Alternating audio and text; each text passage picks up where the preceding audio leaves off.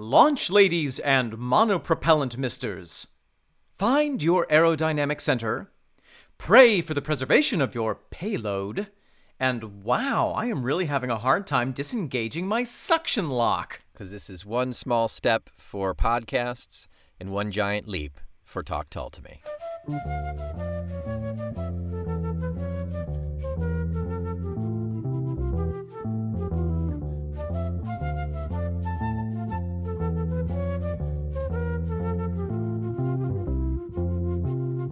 Welcome, I'm Omen Thomas Sade. And I'm Nick McGill. Together we are Feckless Momes. And this is Talk Tull to Me.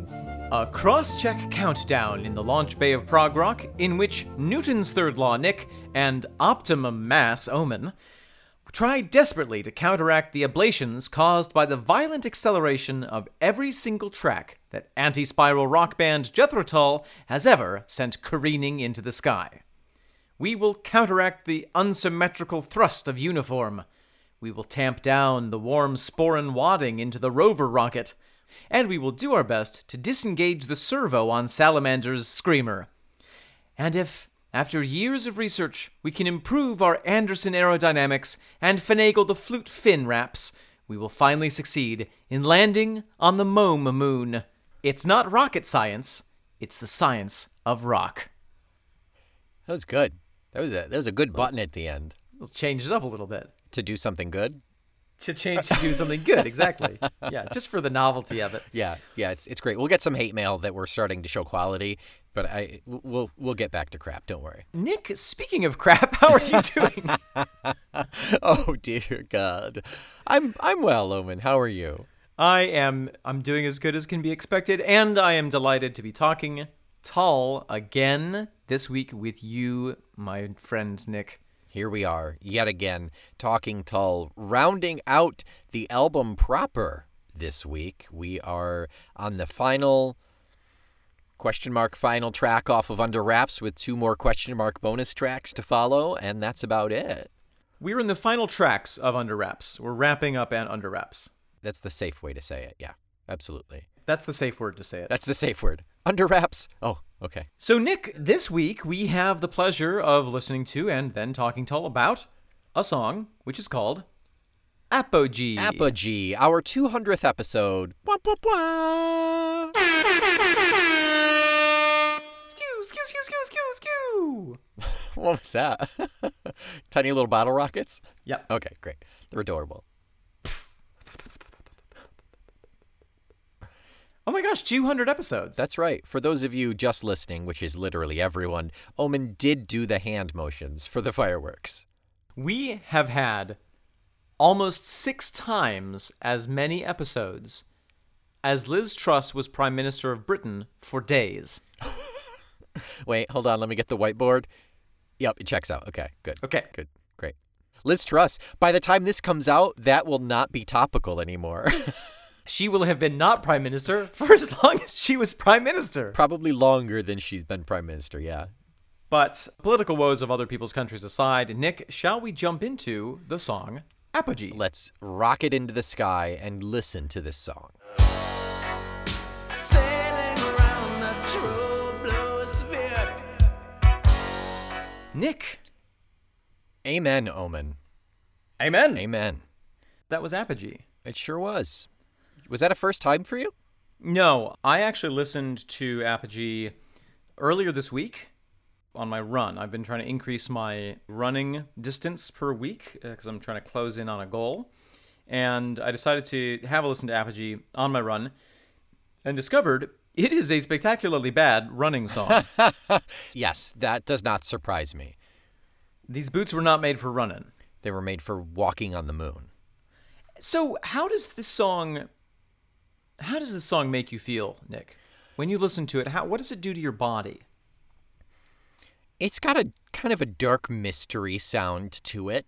Okay. It makes me slightly uneasy in the way that anything really space related makes me uneasy. Oh, really? Anytime I watch anything space related, there's always this level of like I mean, it is the great unknown. It is the scariest thing it's scarier to me than the ocean depths. Really? The ocean depths are just fascinating to me, but there's uh-huh. so much there's so much unknown out there and there's so much science out there. There's there's science everywhere, Nick. But we I All you have to understand do is look. I understand the science terrestrially. You have a better understanding of terrestrial science than you do of exoplanetary science. Yeah. Yeah, because Okay. there's a lot more funky going on out there.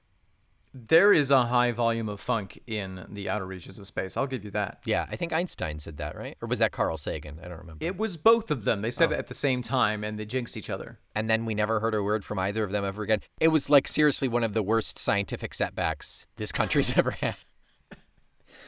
This song is has got a peculiar sound to it. I did not particularly like it when I was listening to it running, and I think it was just not a good medium, not a good situation in which to listen to it. Right. You were not in the right mindset to experience a new Tull song and really appreciate it, particularly one that like didn't go with the jive of the running. And the rhythm of the song is something that I find really peculiar. Yeah. We've talked about, and I don't know if it's intentional. I don't know.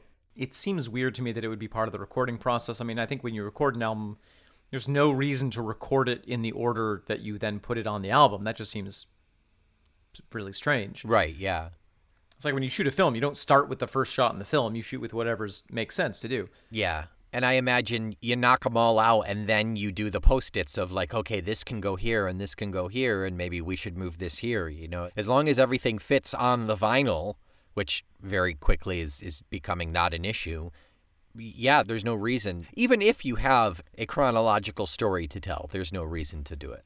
Absolutely. And yet, as we go throughout this album, I am finding it to be more rhythmically complicated the further in we get. And this song is really odd to me. I think it is in 8 8 time.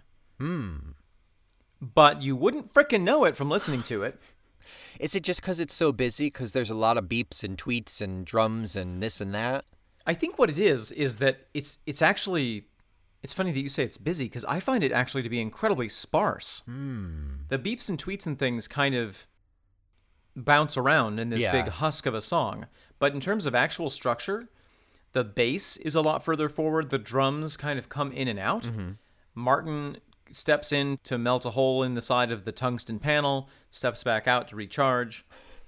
But the biggest thing for me is that there's no there's no instrument, particularly not Ian's voice, which is setting a constant distinct rhythm. The closest that we get is in the chorus. Apogee. Solar bright. Through the. Apogee, bright.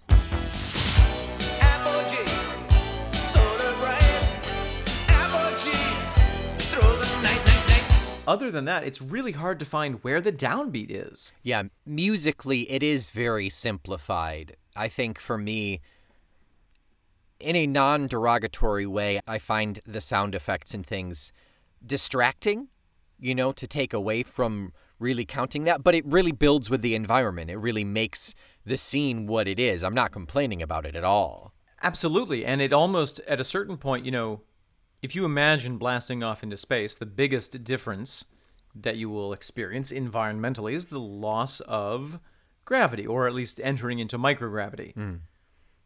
And so suddenly, this massive structural thing that affects everything that you do is just totally different. And that's the feeling that I get from this song. It's like as you go on, any little structure that you felt you had at the beginning kind of changes, and you really feel it feels like the instruments and the voices are bouncing around inside a big tin can, Yeah. which is genius, but not great to run to again. Don't recommend It's really running to br- this song. It's really brilliantly produced. Yes, it is. Off the top of your head, what's your first go-to song, go-to Tull song to run to right now? Off the top of your head. Rover. Hmm, okay. Busy enough, fancy enough, it's got a lot going on, et cetera, et cetera. And it's got a forward driving, exciting press to it. Steel Monkey, also fantastic. Oh yeah, I can imagine that one. Yeah. Digga digga digga digga digga digga digga bow bow. Yeah.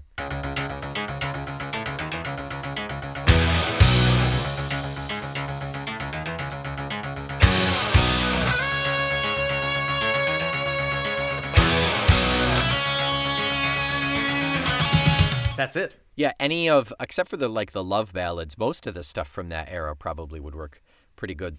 The Knopflerian ways. Uh huh. At first, I was confused about the time signature, and, and then I thought, you know, I think it's an 8 8. And then I lost my faith. if I ever lose my faith in you. You know that? Who was that? Is that Sting? That's Sting. Yeah, okay. Sting.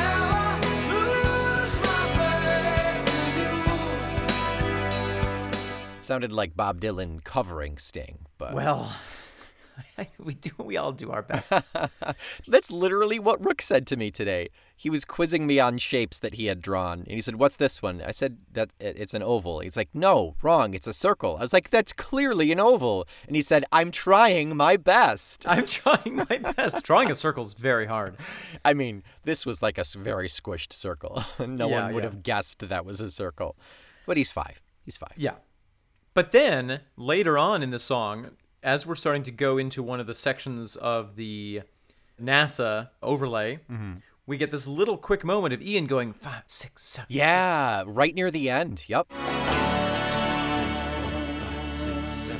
Uh huh. And I was like, ooh, there's my proof. At least some of it is in eight. And then as it pulls back out, as the instruments fade away right before the NASA comes back in, he's up in the like the high 20s and goes into the 30s. 28, 29, 30, 30, 31, 32, 32, 33. So it could be in 32 eight time. That's what I was that's what I was going for, yeah. But it's also, I mean, it's there's so much. Nick, why do we love the music of Jethro Tull? Because it's good to run to, No, not that. because it is complex and multi-layered and can be interpreted in multiple ways Yeah. and appreciated in multiple ways. Yeah, exactly. And I think that what I failed to appreciate the first time I listened to this song was just how deeply complex and mm. environmental it is. Yes, it really, really, really paints that oral picture. Mm-hmm. And despite it being, despite it feeling on the slow side, it's 520. It's over five minutes long. Really? It Does not feel like five minutes. It feels like it goes way, way more quickly than that. You know, within the song, there are a couple of points that where he changes things up, singing wise, where the band changes things up mm-hmm. musically. There's the Beware a Host of Unearthly Daffodils. Yeah. That's what I would term the dream ballet section. Yep.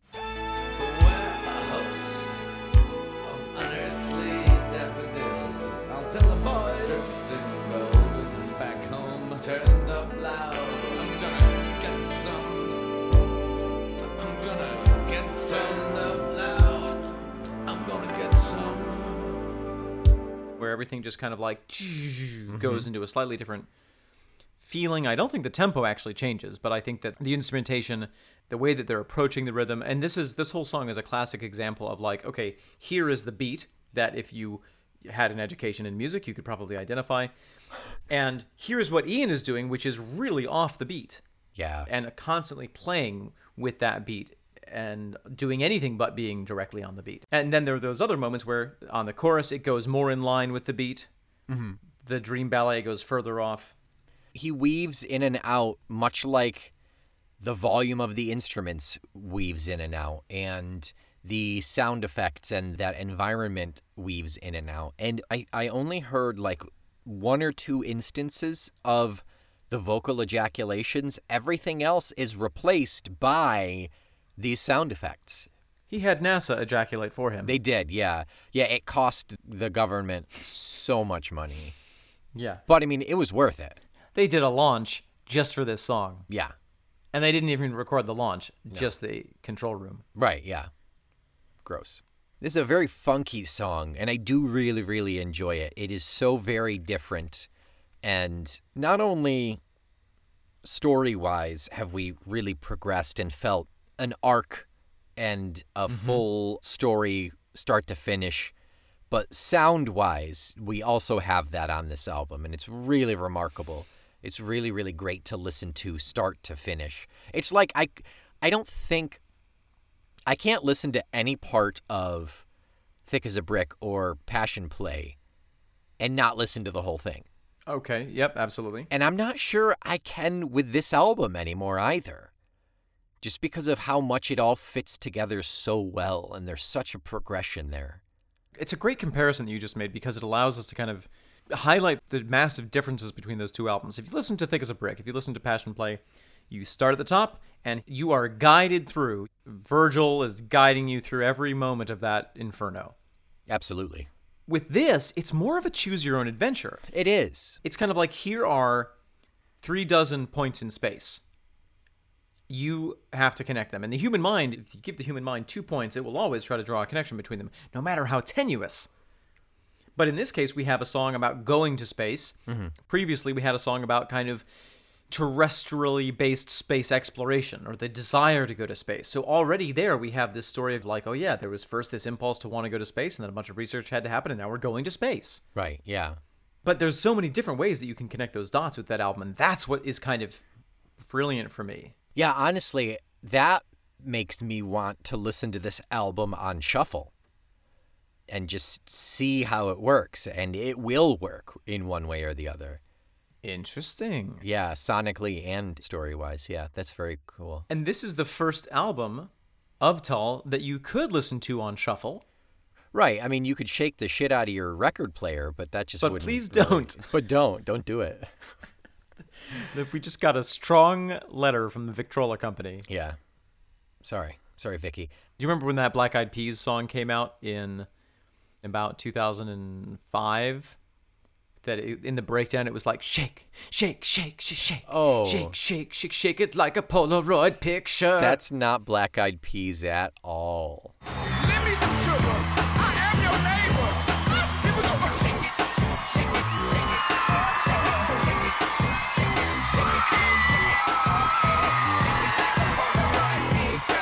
Is it? That's Andre 3000 of OutKast.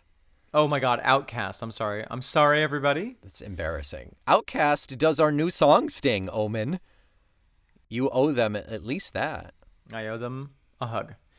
But anyway, at that point, the Polaroid company released a statement saying there is no need to shake a Polaroid picture. It is actually it stops the development process. Yeah. Please don't do it. Don't do it. Did anybody stop? No, they shook it even harder. Yeah, out of spite. I am your neighbor. Take this Polaroid. Lend me some sugar. So Martin's stings in this are just so toothsome. I feel like I would have to go back and really listen to it to try to get a, a through line with him. But when he comes forward and then he comes back, there's a sting here, and then it's followed by a synth sting, and then Martin slowly fades in again. Just the environment, not only of these NASA type sound effects, but of the kind of hearts of space mysterious synthy bit that we're getting is just, mm, it's so good. It's so yummy. We've talked about how good Jethro Tull is historically at mimicking or providing a dynamic that is reminiscent of certain sounds in the natural world. Yeah. I remember talking about Pine Marten's jig and it having the kind of supine, arboreal hunting feeling of a pine marten. We talked about at one point how the band was kind of evoking the feeling of a galloping horse without directly referencing, without directly going tum ticka tum ticka tum. Yeah. And, oh, Tundra, the creaky, kind of mm-hmm. unsteady feeling of being on the ice as well. And this I mean, is just another brilliant example of that. Yes, sir. You know, you could compare Martin's playing to a solar flare coming up suddenly, mm-hmm. and mm-hmm. or maybe a, a comet or a meteor passing by. Yep. Uh, that's a- absolutely how I would describe it. Yeah. There's one thing I want to point out, and maybe this is a bit of foreshadowing, but the very last line, the last stanza, "Goodbye, cruel world that was my home. There's cleaner space out here to roam. Put my feet up on the moons of Mars. Sit back, relax, and count the stars." Goodbye, cruel world that was my home. Oh, there's cleaner space out here to roam. But my feet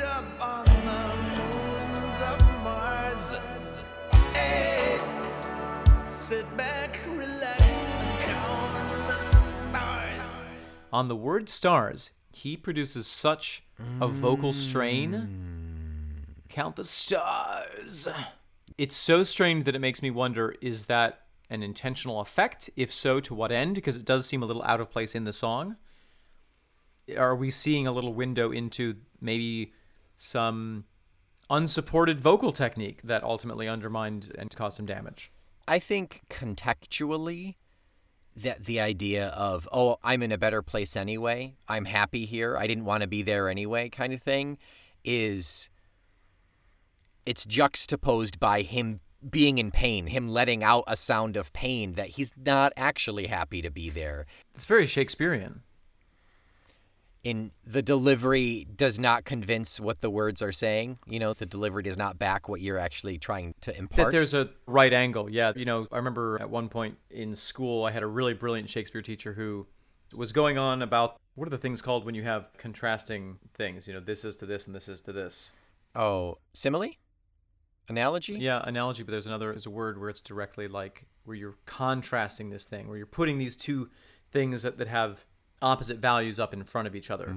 I don't, yeah i don't know And Shakespeare does that all the time, you know, and even even within single phrases, oh cold fire, oh marvelous hot ice, etc. yeah not oxymoron right No, Yeah. that's what my Shakespeare teacher called me called you, yeah. Yeah. When you were high on OxyContin. when I was high on OxyContin Yeah. in London. Yeah.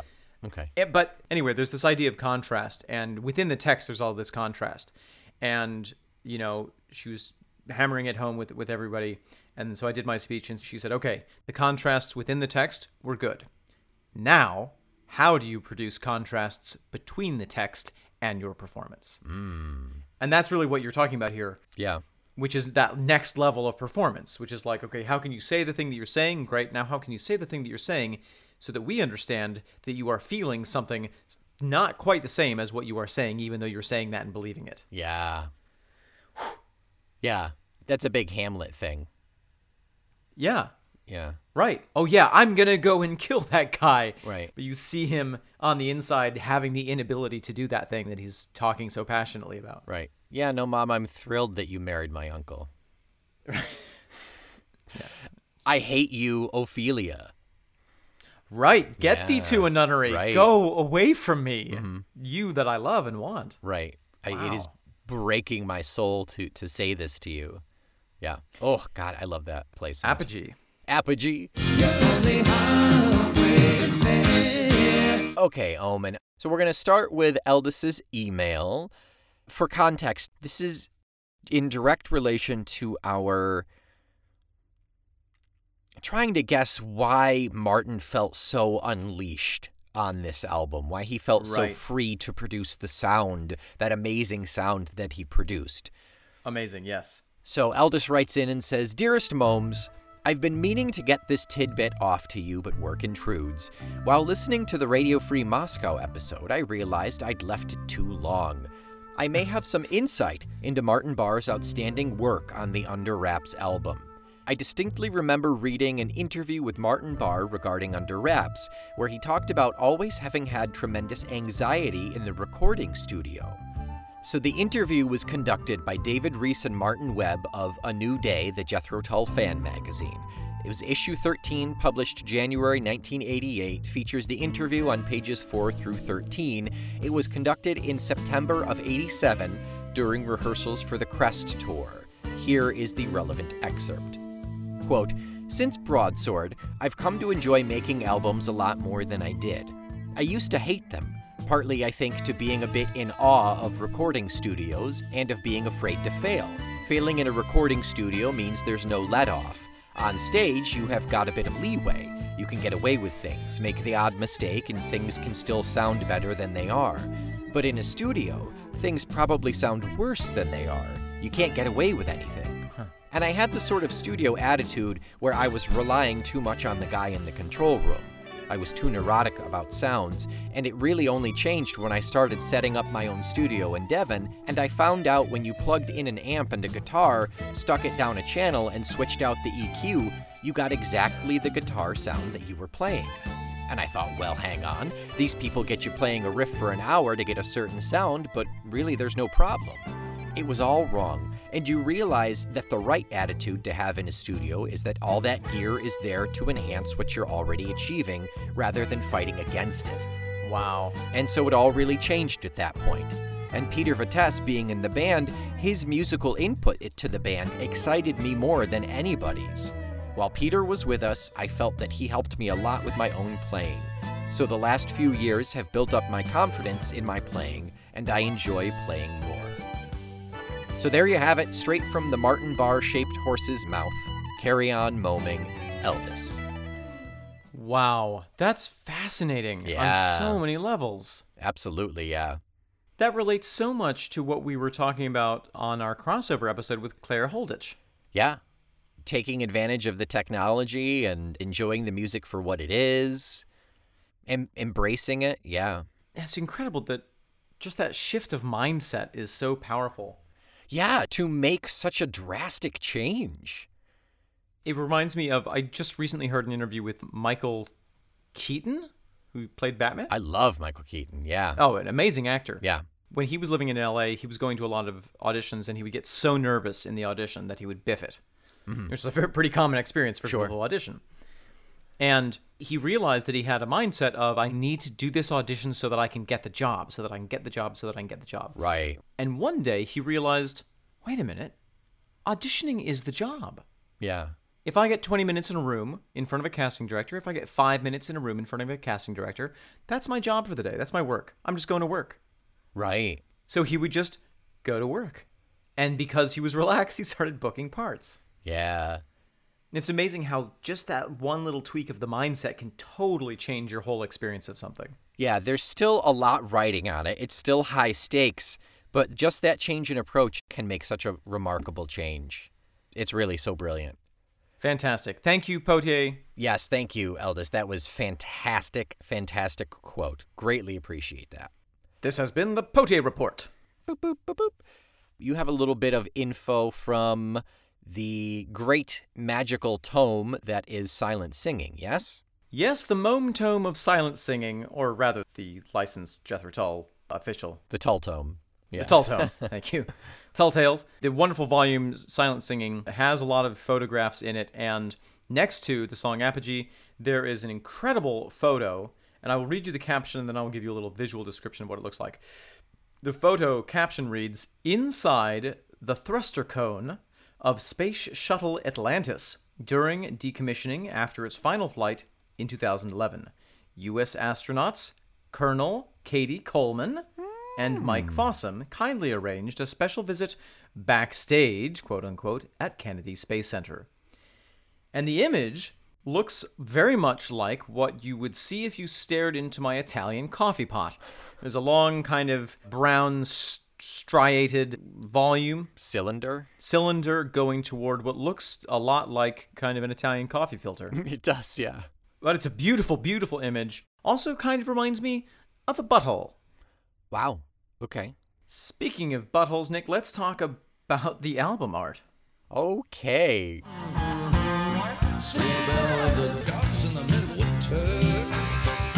Great to follow that. So let's dive into the album art. So, our additional personnel on this album has Trevor Key for cover photo and photography, mm-hmm. John Pash, or Pasche, P A S C H E, is artwork and cover design, and Sheila Rock is photography. And our album cover here is no gatefold, it's just one piece. We've got that silhouette of a woman covered, clearly lying on her back, her legs kind of kicked up at an angle, and uh, white sheet is over her, but she's backlit, so you see only the woman, the silhouette of the woman. And kind of the folds where the fabric increases its own opacity by the way that it's lying. Yeah, it kind of falls around her, yeah. And on that fabric is the new attempt at a Tull logo. You know, it's it's a T with a U and two L's, and it's in a blue circle. Yes, it's very Karl Lagerfeld redesigning the Fendi brand. It's big on the back as well. It's kind of a close up of that. And the back has just the list of songs on either side of said logo, and that's about it for our art. It's funny that you say that and as soon as you say it, it's so obvious that it looks like the sheet is draped over the woman. I had never interpreted it that way. I always assumed that there was a suspended piece of fabric onto which they put the model and then shot her from underneath, Oh. which I realize doesn't necessarily make a lot of sense, but something about the way that the fabric is folded. I don't I don't think so. It doesn't look taut enough to, for her weight to be on it. There's too much loose folding. You saying that she's. What are you saying, Nick? You shouldn't say that about a woman or about anyone. There's no shame. It's just a statement. No, but you're totally right, and I don't know why my brain flipped the image up up like that, like she was suspended above the viewer. Hmm.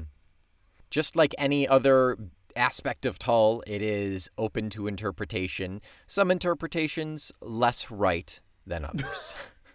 The image is very stark. yeah. It's very monochromatic. It's almost black and white, and it really fits the album. Yeah.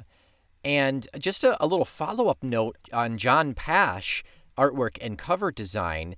John is the man credited with designing the tongue and lips logo of the Rolling Stones.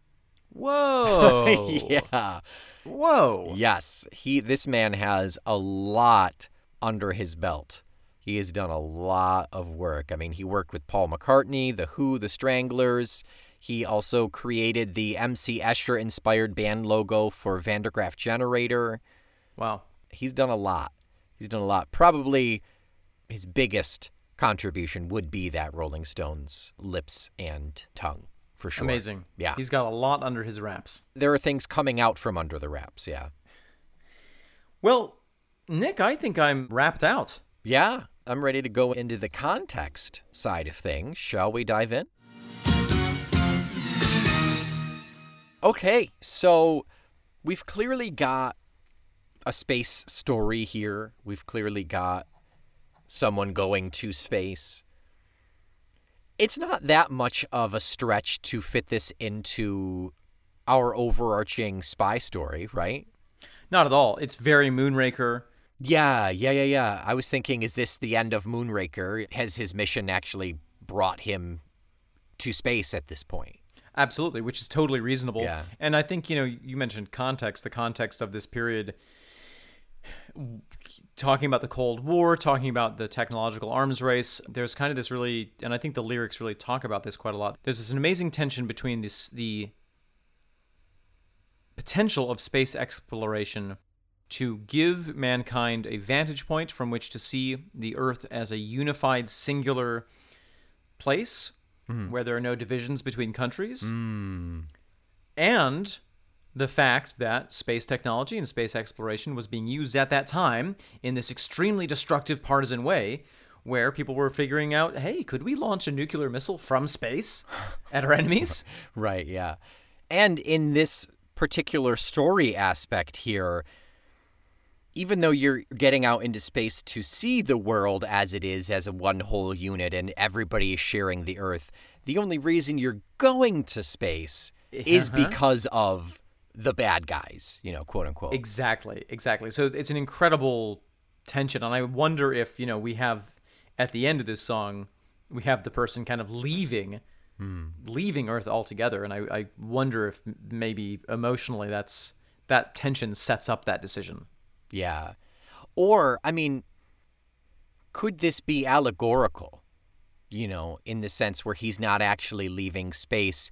I can almost see it as he's getting out of the spy game and leaving his world is is no longer being a spy, is having to have a new identity, you know, things like that. i like that now before we get too much further let's talk about the word apogee Oh, that's actually not a terrible idea. Yeah. What is an apogee, Omen? So apogee is a term used in rocketeering and in other flight inspired language to mean the high point of an arc. Yeah. So it is the it is the highest point of a vessel or a rocket before it makes its return back to Earth. It is the maximum point it goes before it succumbs to the forces of gravity and or runs out of fuel. I believe it's synonymous with both Apex and Nadir. Ralph Nader? I think nadir is the I think nadir is the opposite. Is that the Nadir lowest? the bottom. Yeah. Oh, I'm sorry. Zenith. It is the exact opposite of nadir. You're right. Exact opposite of nadir, zenith. Oh, zenith. Yep. Yeah, and I think it's a term which is specifically used when it comes to rockets. Yes. Yeah, yeah. yeah. So it all fits in in terms of the story, the idea of going to space. It is the last song, so we've reached that peak. It's interesting that it wasn't placed at like the end of side one or the start of side two, you know, so we can see that trajectory down. Having it be the last song, quote unquote, really makes it kind of a cliffhanger, kind of open for, you know, how you can watch a movie and you're like, okay, they were definitely planning a sequel here. It almost has that feel of like, it's really anyone's guess unless we're told otherwise. It's also, you know, it's such a great metaphor for so many things. I mean, you could say, did the writer have a sense that this is the apex of their writing career, of their performing Sure. career, that it's all downhill from here? That is sadly poignant considering Ian's voice. Well, at this point, it would be easy to imagine, like, yeah, maybe our best years are behind us. Maybe some of that doubt starts to creep in. Probably not. Or is it, are we saying that all of this tension in the world, all of this kind of conniving, and we're using all of our resources to get one up on our fellow humans on Earth? Have we reached the apogee of civilization? Mm. Is the world now, has it reached this high point and now it's run out of goodwill and it's going to succumb to the forces of, of kind of tribalism? Sailing around the true blue sphere, is it too late to bail out of here? Well, there has to be some better way to turn back the night, spin on to yesterday.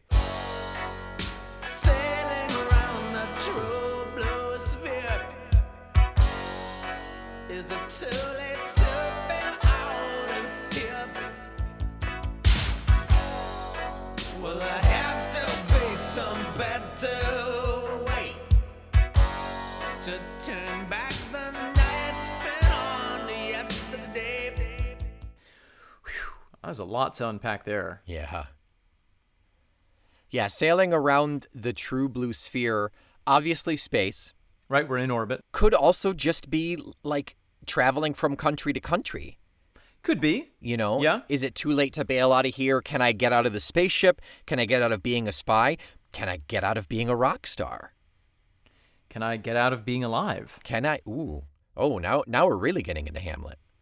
Yeah. Yeah. It is a bit Hamletian. No, no, that that's Hamletudinous? tudinous is just such a great suffix. Put it behind anything, and it's just Hamletonian. yeah. That probably makes the most sense. But tudinous is delightful. There's also this kind of contrast between the word apogee and the whole emotional drive of the song. It it it is almost as if at the point where return is inevitable, the person thinks, maybe I just hit the retro thrusters and I skip out of orbit entirely rather than returning to Earth. Right, yeah. What are your options at that point? Is there regret that he didn't want to do it in the first place? Is it like, well, I've got nothing else to go back to. I might as well just get out of here? It's, yeah, it's really interesting. There's also this sense of like we worked so hard if you go to the second verse. The old man and his crew, after all these years, it's apogee. Pilot training and remorse. Spirit friends fly too at apogee. Apogee. The old man and his crew.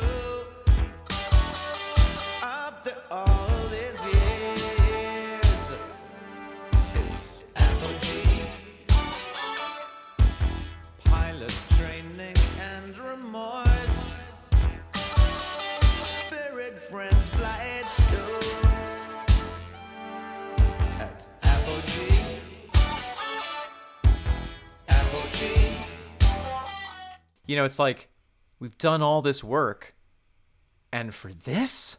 Yeah, I've dedicated my life to being a spy, and maybe I turned some agents and I rescued people and I stole some information, but I mean, f- to what end at this point? What good have I done for this? What good has come from my work? Yeah, and even if you take it, you know, from the the spaceman, from the space traveler's point of view, in the context of the Cold War, it's like we've done all of this work in order to get a, a high resolution picture of somebody else's military base. That's it. Right, yeah. Wow. Yeah. Maybe if we just asked nicely, I could have married Susie Q and not given away my life to this training facility. Yeah. But if you were never a super spy, you never would have met Svetlana. Yeah, and also Susie Q is now a general in the other team's army. Oh, she got picked up. She got turned. Wow. She got turned. She did get turned. Yeah. She's the tall general. Ooh, I like it. It's a foreshadowing. That's nice. That's very nice. And then the chorus kind of reinforces that. Apogee solar bright, apogee through the night, apogee over ground, don't think I'll be coming down.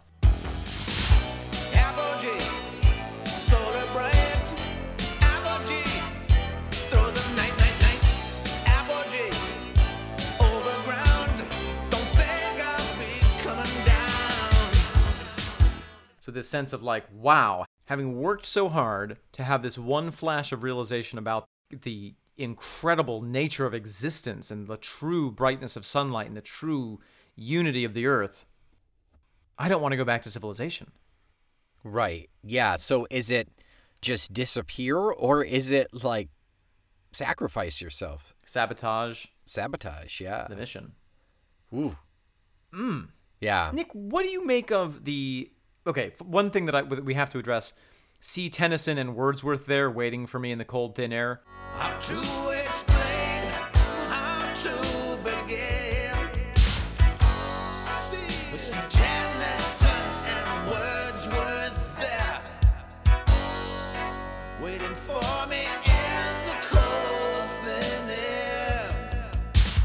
Tennyson and Wordsworth were major English poets. Hmm. Tennyson was the poet laureate of England during the later part of the reign of Queen Victoria, and you know really brought the format of English poetry to new heights in a way. What does it mean that they are waiting for him in this era, in this place that he's in? Well, presumably they're dead, They are, can confirm. But I think it does have something to tie back to the line right before it how to explain how to begin. Maybe it's just they are the inspiration. He's looking to them, to their style or to their poetry to begin to explain what is out the window, what he is hmm. experiencing, what he is seeing. I like that. You know, I think it's a little too easy to say, oh, well, they're dead and he's going to be dead. I he, agree. he could have picked anybody. But there's something more there with our context clues of Tennyson and Wordsworth specifically. Yeah, I like that. I think that's a great possible interpretation. Yeah. Beware a host of unearthly daffodils. I'll tell the boys drifting golden back home, turned up loud. I'm gonna get some.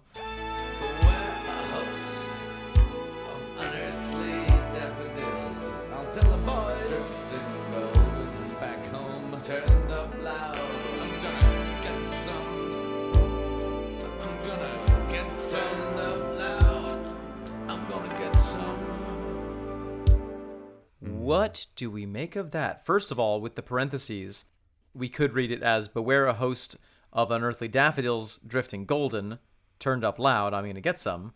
And then I'll tell the boys back home. So, sonically, the way it's sung is the Beware a host of unearthly daffodils, drifting golden, turned up loud. That's the one, like, kind of floaty, ethereal version of Ian singing.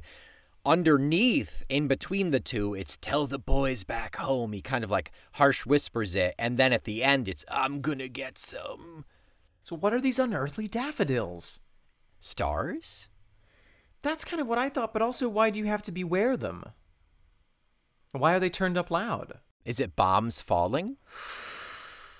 Ooh. Drifting golden, turned up loud, you know? Or. No, it's not that. no, no, no. Well, it could be, though. You know what happens when you go to space? Yeah. You have to use the bathroom. So is it the frozen pea? Is that what you're It saying? could be the frozen pea. No, it's not the frozen pea. It could It's be. definitely not the frozen Drifting golden. No. showers. Nope. Nope. I'm gonna veto that one. I'm not gonna try on that. Okay. So it's probably stars or bombs. Yeah, I think so. But also, speaking of golden showers, we do have two above that. Don't forget to urinate at the end. Don't forget to urinate. And I just want to super, super call back to our crossover episode with Vernacular Verbose. And I don't remember. I think it was Eugene. He quizzed us. He said, What song is the line Don't Forget to Urinate from? And we oh, had no wow. idea. Yeah, because we were not super familiar with this album at that point. Yeah, he got us. He got us good. Jumping from Don't Forget to Urinate, I want to go down a couple, and we've got the line. The first line in the first verse after that kind of weird, like, bridgy bit. After I'm going to get some, we've got the wrong stuff's loose in here. Mm-hmm. The wrong stuff's loose in here. Do you understand that reference? The wrong stuff? My interpretation is that there are two possible ways of looking at it. You know, if you're in a rocket and the wrong stuff gets loose in the rocket, that's not a good thing because, Right. you know, the G forces and then zero gravity can combine to make something end up where it shouldn't, and then you could have a punctured valve or you can't find the special key. But also, the wrong stuff's loose in here. It's almost like this entire episode could be a metaphor for a train of thought, for a certain philosophical exploration. You know, if you do all this work to get to the point where you have this incredible burst of realization about the world, about your life, that can make the wrong stuff loose in your head hmm, Interesting. you haven't got stuff locked down. You know, all those doubts about, oh yeah, you know, this is cruel and whatever, but we do it because it's capitalism, you know, and you know, I've got, I've got to put bread on my table. Right. But if that thought gets loose, or if that doubt gets loose and starts rattling around, it can actually start to dislodge some of the structures, some of the mental structures that you've created. That's mm-hmm. kind of the way that I interpret it. I think that works with this particular underlying reference that I think it has to be. So this album is 1984. Uh huh. In the year 1983, a movie called The Right Stuff came out. Oh, I remember hearing about that. What's, Yep. what's that about? So it's about the U.S. space program from the team that was working to break the sound barrier. Wow. They took guys off of that project and brought them onto Project Mercury, which was the project for the first human spaceflight. wow. Yeah. And they were the right stuff. And they were the right stuff. Yeah, exactly. with that context, he is the wrong stuff. That's exactly it. Yeah. you put the wrong guy in this rocket. I'm not supposed to be here. Yeah. I'm climbing up the walls. Yeah. And really, I want to jump back a little bit to the verse screened for a stable mate. Scream for a stable mate. Okay, stablemate is a play on words, obviously, with it being a horse stable. Right. But also, when you sign up to be an astronaut, at the as you know, you go down to the astronaut shop and you're like, yes, me please. I could be an astronaut. Like, okay. One of the things that they do is they put you through a series of really rigorous psychological tests. Sure, of course. to see can you handle the pressure of being in a in space. Mm-hmm. With nerves of ice we flew at apogee, no creativity allowed to pass through stainless veins of steel at apogee. With nerves of ice we flew at apogee. No creativity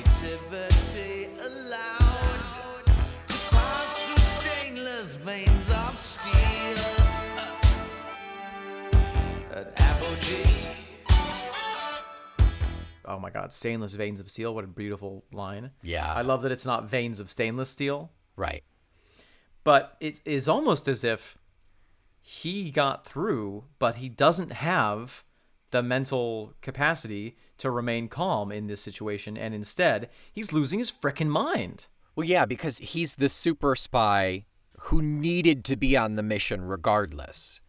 Mm-hmm. You know, he he kind of got not grandfathered in, but he got excused to be a part of this because of his circumstances. And he may be a, a really great spy, may not be a really great spy, but he certainly isn't a decent astronaut.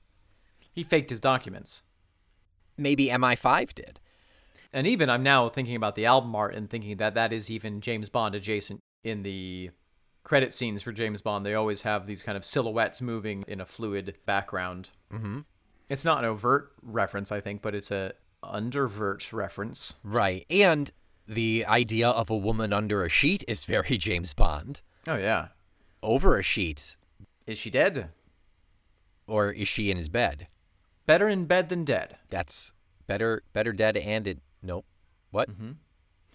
I've got a better Ted in bed. A better Ted? This is my dead bed TED talk. So, with all of the things that we've talked about, I kind of feel like what we have here is spy story or not. Mm-hmm. At the most pared down, essentialized part of it, we have a story about someone who goes to space and freaks out and is on the point of hijacking the mission. And at the moment when they should be returning to Earth, deciding, no, I'm not going to do that. I'm not coming back. Yeah. I think that's it. Yeah, and I think on the surface, it is that. I think it can be interpreted in a less less fantastical way and interpret it as him leaving the world of being a spy or leaving the world of rock and roll. I think they all work very well.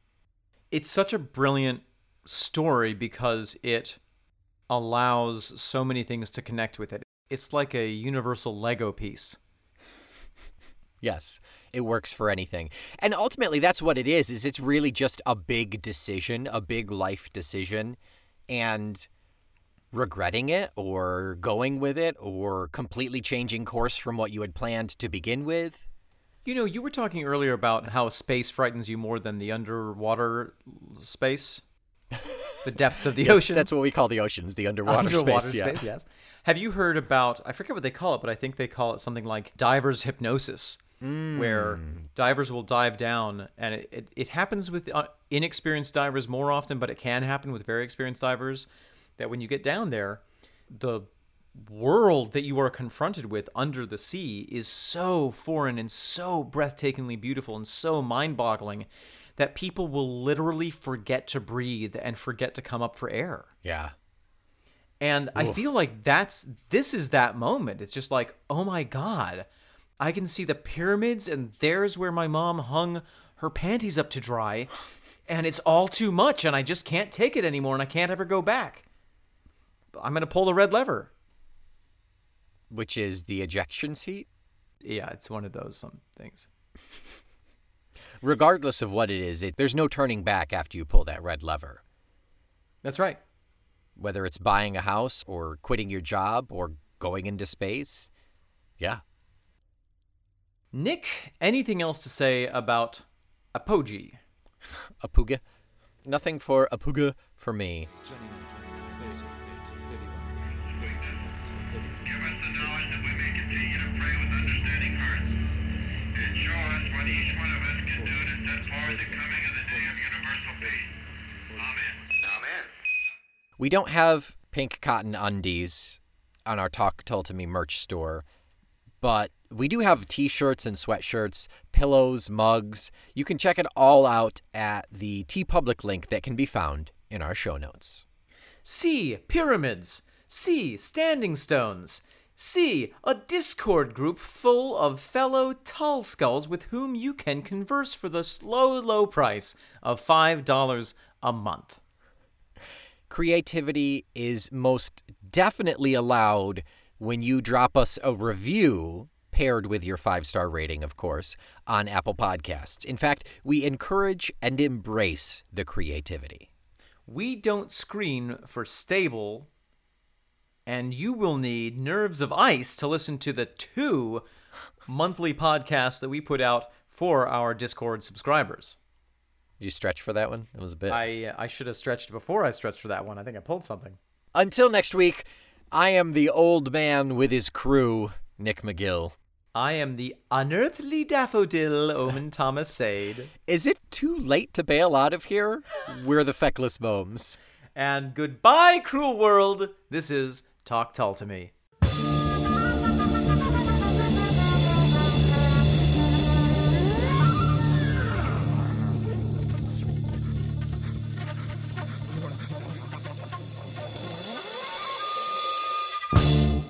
Ten, nine, eight, Okay, ignition is ready. six, Switches flipped, five, thrusters on, fins four, out. We are ready two, to go. Let's. I guess let's do this. ignition, blast off. Oh man, I'm so we, we look. I did all my checks. Wow. This is checked out. The G forces are really, really pressing.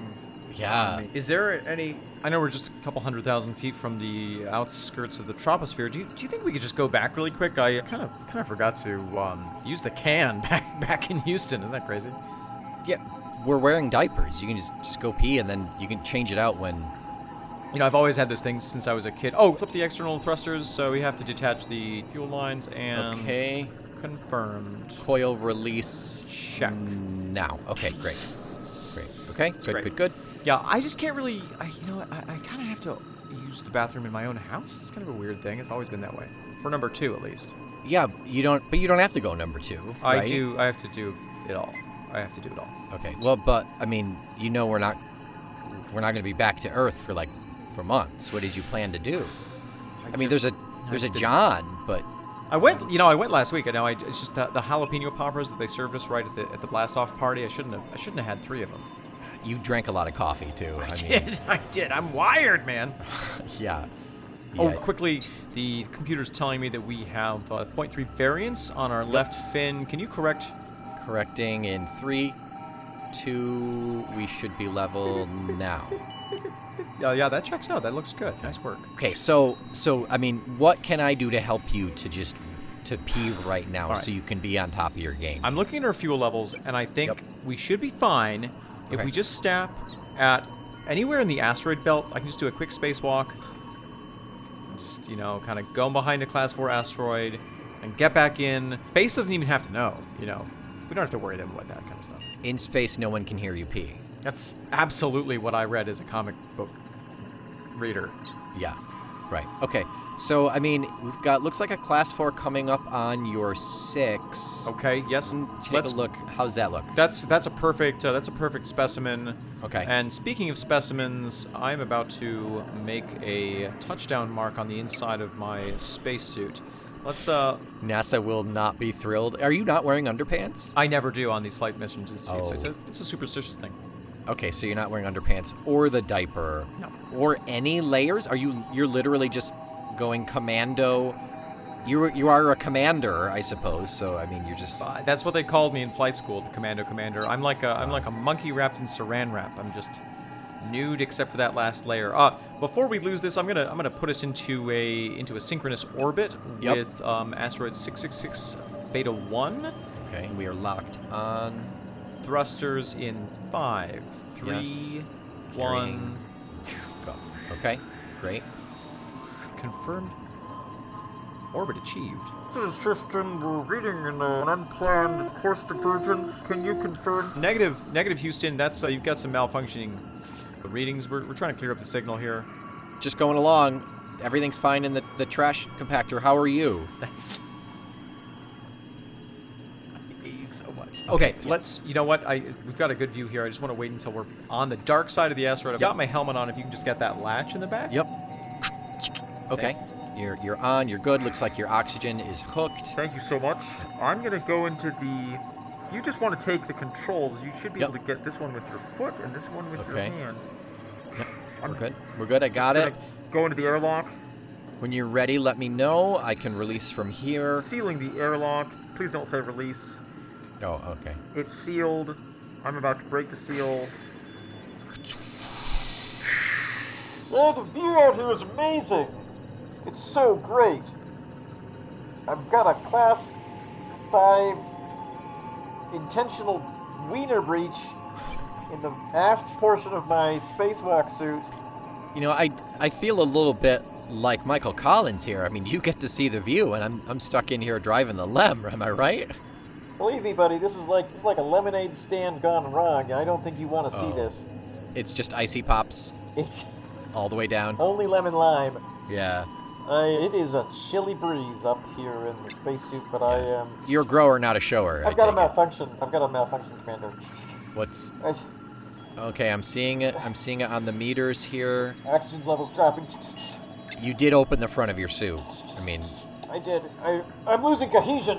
Uh, I have to tell you that finish peeing, zip it back up. I'm trying. You My can do this. You can do this. You've done this. Fingers are malfunctioning. You've done this. You've trained for this. You're a professional. I'm losing my my radio, but if I don't make it back, I have to tell you that the codes for re-entry are Talking Tull to me is a proud member of the Feckless Booms Audio Network.